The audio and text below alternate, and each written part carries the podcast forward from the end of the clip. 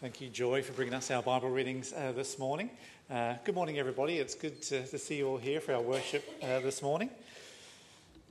It's maybe a good thing we don't have John the Baptist doing our baptism preparation with families. What do you reckon? I think so. There's some, there's some pretty harsh words there which we're going to have a look, um, uh, look at this morning. What a character John the Baptist was.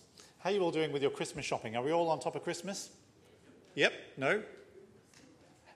How are we all going with our finding times of silence? We've been talking about prayer in our welcome sheet this Advent. How are you doing finding your time of silence to pray? Uh, I just want to encourage you uh, to, to, pop into St Matthew's Church, to come here uh, in the week. Uh, just come and sit in a pew and spend some time with the Lord. It's, uh, it's wonderful to do that, just as a, a break from the busyness of, of every day. So just offer that as another option for you if you're struggling to find space and time to pray uh, this Advent. Uh, let's pray as we come to today's passage. Uh, may the words of my lips and the meditations of my heart be always acceptable in thy sight, O Lord, our strength and our Redeemer. Amen. Amen. Well, we're continuing our um, sermon series um, uh, in Advent uh, and by looking at John the Baptist over these uh, two weeks. So, this is our second in the series of looking at John the Baptist. And I've broken down today's sermon, this passage, into three areas. Uh, what, the, the question, what then shall we do? Uh, which is, which is really key uh, repentance and baptism, and the spiritual life of fruitfulness. So, these are the three areas we're going to be looking at today. So, what then should we do? Uh, last week we began with Luke chapter 3, verses 1 to 6, which reintroduced the adult John the Baptist back into Luke's gospel narrative. And we learn that he was in the wilderness where he had been since childhood, and the Word of God, which bypassed all the emperors and all the rulers, all the religious leaders of the day, uh, came to this person, John, in the wilderness, in the desert. The Holy Spirit, we know, had been with John from birth, and we're told that he grew strong in the Spirit through his wilderness experience. Not much is known uh, of that time, much like the early years of Jesus. We don't know much about that. But we do know that when the word of God comes to John, that John is mobilized, he is energized, and he comes with a new message, which he doesn't keep to himself. He goes around the countryside, around all the Jordan, telling others, preaching a baptism of repentance for the forgiveness of sins. And Luke sees this as the fulfillment of the words in Isaiah chapter 40 a voice of one calling in the desert prepare a way for the Lord. Now, uh, this word in its original context was a word of comfort for God's people under King Hezekiah as they faced a localized judgment with a Babylonian invasion about to happen and God's people being exiled. Uh, here, it is fulfilled in John's coming as he prepares the way for Jesus. A way that requires, indeed, a way that demands uh, us to change our lives, a straightening of the crooked waves in the life of the receiver, ready to accept the coming king. So, Isaiah chapter 40, verses 3 to 5, still remains a word of comfort, but it comes again here at a time of universal judgment as the world's only Lord and Saviour, is about to arrive on the scene to declare judgment for sin and salvation for all who will believe and trust in Him. In our passage today, John continues to bring this word of God to God's own people, to as many as would hear, so that they may know the extent of the problem that they are in and the way that God is offering as his solution to this problem. So, John says, with his baptism training, here we go. John said to the crowds that came out to be baptized by him, You brood of vipers, who warned you to flee from the wrath to come? Bear fruits worthy of repentance. Do not begin to say to yourselves, We have Abraham as our ancestor. For I tell you, God is able from these stones to raise up children to Abraham. Even now the axe is lying at the root of the trees. Every tree, therefore, that does not bear good fruit is cut down and thrown into the fire. It's quite a harsh word, isn't it, to God's own people. Brood of vipers, it's quite condemnatory. Brood of vipers, meaning offspring. John points out uh, their waywardness and their false presumption. They think that they are okay, they think that they are right before God because of their ethnicity, because they can trace their family line back to Abraham. But John sees them not as offspring of Abraham, but offspring rather of vipers. It's quite a harsh word. If you look at the wider biblical narrative in relation to snakes, uh, they are linked to the presence and work of Satan in opposition to the work of God. And we see this most clearly right at the very beginning of the Bible in the Garden of Eden. But friends, recall that the coming, uh, recall that the coming of God, as spoken through the words of the prophet Isaiah in chapter 11, will bring about conditions where the effect or severity of the snake, of Satan, is nullified. Recall the words of Isaiah 11, 8 to 9. The infant will play near the cobra's den, and the young child will put his hand into the viper's nest. They will neither harm nor destroy on all my holy mountain, for the earth will be filled with the knowledge of the Lord as the waters cover the sea. Meaning, God is coming. God is coming to transform the normal, fallen, painful, broken, hurtful order of things. God is coming to take on Satan and to defeat him. And life as we know it will be completely transformed and changed. In our narrative uh, today, Jesus hasn't yet begun his public ministry where we see Satan challenged and dethroned. And so the word of God through John is speaking into the struggle of God's own people, whose allegiance to Satan is revealed through their unfruitfulness. And the main reason for their unfruitfulness is this false presumption that they can be saved simply by being a descendant of Abraham. Salvation by being born into a line of people. Bear fruits worthy of repentance. Do not begin to say to yourselves, We have Abraham as our ancestor. For I tell you, God is able from these stones to raise up children to Abraham. We all know that Abraham received the righteousness of God, which was credited to him through his belief in God in response to God's amazing grace to him. And the same is still true for John's hearers, and the same is still true for all of us today. The grace of God is here. And in John's day, the grace of God is coming in the Messiah to bring righteousness to all who would believe in him uh, not to those whose ethnicity can be traced uh, to Abraham, but by them believing in God. But the Messiah, Jesus, also comes to bring judgment, as John prophesies in verse 17. His winnowing fork is in his hand to clear the threshing floor and to gather the wheat into his granary. But the chaff he will burn with unquenchable fire.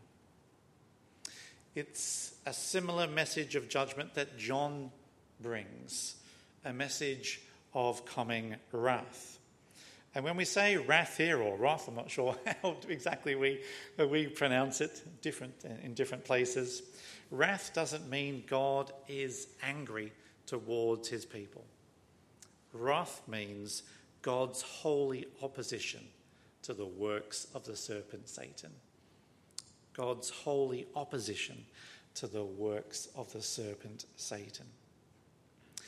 So, friends, this is a hard word, but look at the response to the hearers. They are responsive.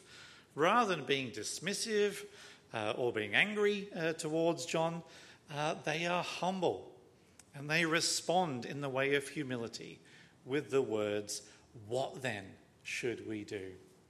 John, what then should we do now that God is coming in this way? This brings us on to the second point repentance and baptism. Well, what then should we do? It's a question that speaks of a crisis. Uh, we are all familiar with our own personal crises, and we know the feeling when we are in situations that stretch our uh, stretch the boundaries of our experiences, and we think to ourselves, "What shall I do in this situation that I am now facing?" I don't know what decision to make. I don't know which way to go. What then should I do? So, a crisis point, a similar crisis point, has arrived in the person of, of Jesus. God's coming to the world in love and judgment means that all people are placed in a situation of moral and ethical crisis.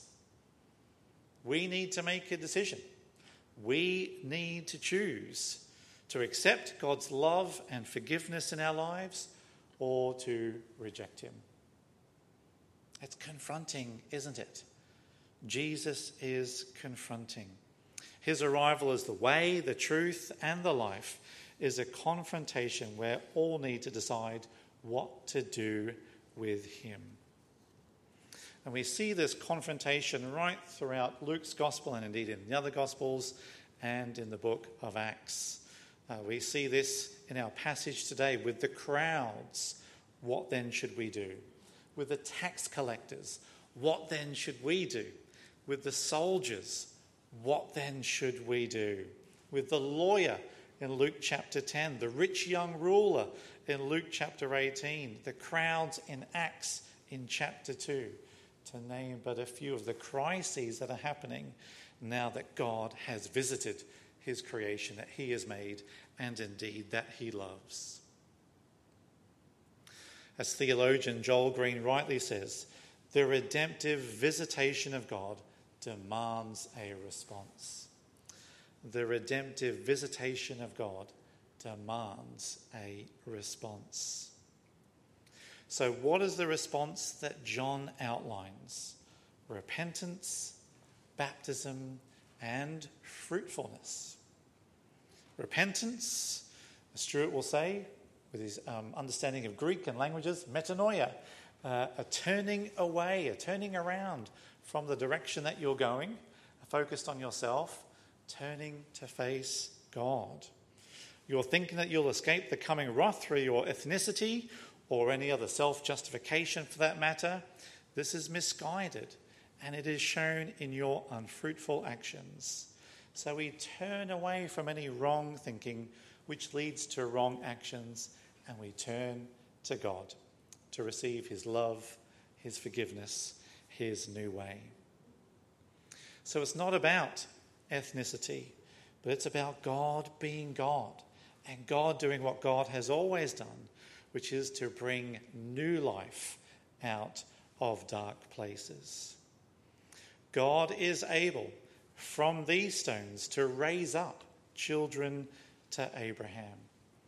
Meaning, God can raise up new children from places which seem utterly dead and devoid of life. Where there looks to all intents and purposes that there is no life, that nothing can grow there. From these places, God can bring new life. God can raise up children to Abraham. So, where are the dead and lifeless places where you think God can't possibly be at work at these places or in these places? In the pubs, down um, Hindley Street on a Friday and Saturday night, in the terraces. Where are the places that we think, oh, God can't possibly be at work there? Friends, God is at work there. God is there. Christians are there at work being faithful to God in these places where we think possibly that God can't be at work. God is there by his Holy Spirit, who has come to convict the world of sin, righteousness, and judgment. God is an active God through the Holy Spirit in the world today, and through the baptism that Jesus will bring, and which we now practice in the name of God the Father, and of the Son, and of the Holy Spirit. We receive the Holy Spirit at baptism. So, this is the greater baptism that John says Jesus will bring in response to the crowds getting a little bit excited as to John's identity and thinking perhaps, you know, is he the Messiah? Is he the one who is to come?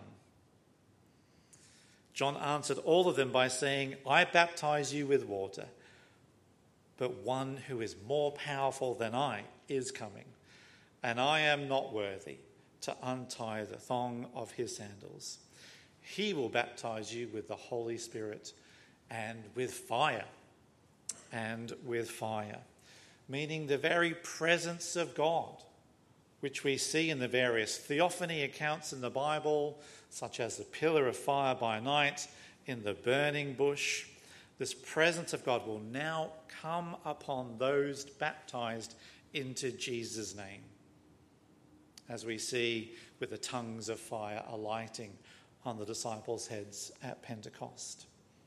The presence of God is upon us, is with us, is within us. So, Jesus' baptism, following the crisis point of repentance, will bring the Holy Spirit into the life of the new believer to animate them into the new life that Christ brings to gift and to grow fruit worthy of repentance. And this brings me on to the third and final point the spiritual life of fruitfulness. So, if the unfaithful life is marked by being unfruitful, then a turning away from being an offspring of Satan to a child of God will yield a fruitful life worthy of that repentance. God's own people here had become misguided in their thinking and subsequently in their actions. And as a result, and as a result, they were not being fruitful in their lives. And so, with judgment coming, with the Messiah coming, this word is warning that if they don't bear fruit, they won't share in the new life that God is bringing through Jesus and through his coming kingdom.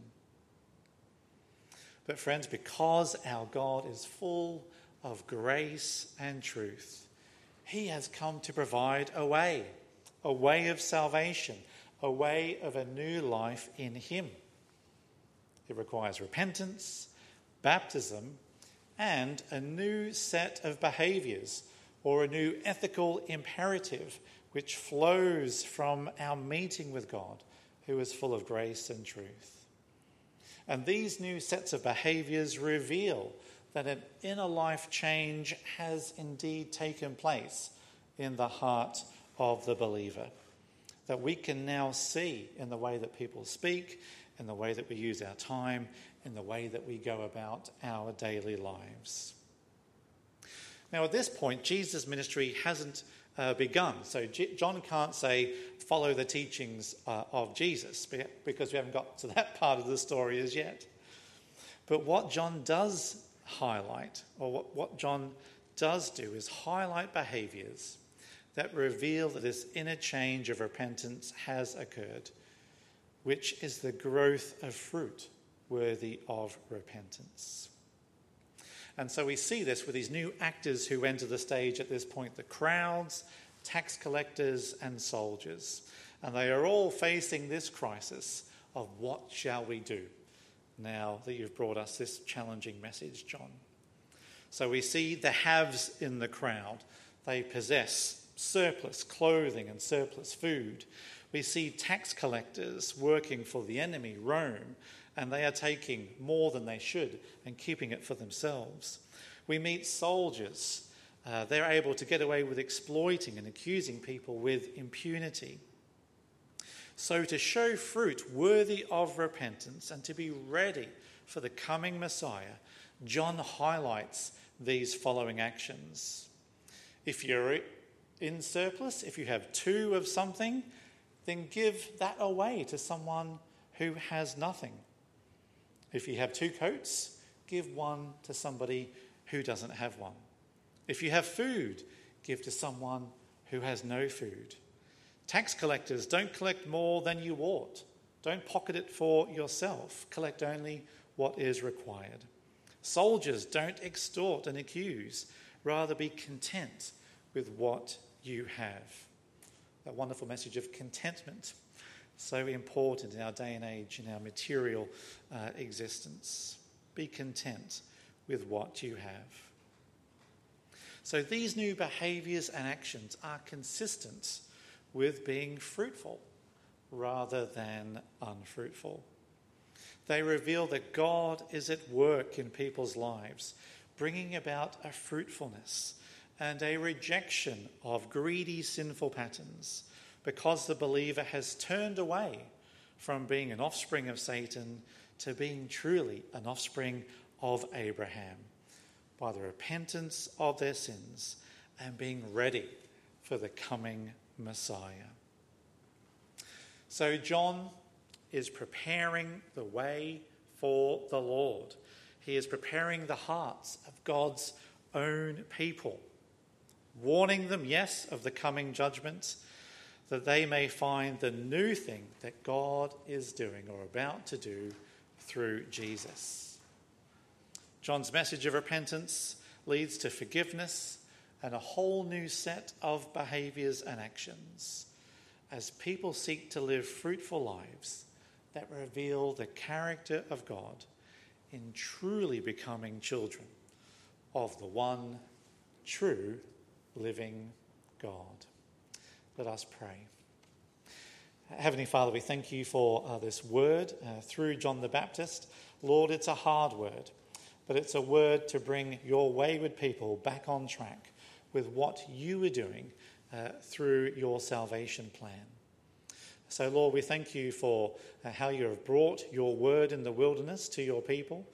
Uh, thank you for their responsiveness and are seeking to understand what they can do uh, to escape the coming judgment, but also to be truly children of Abraham.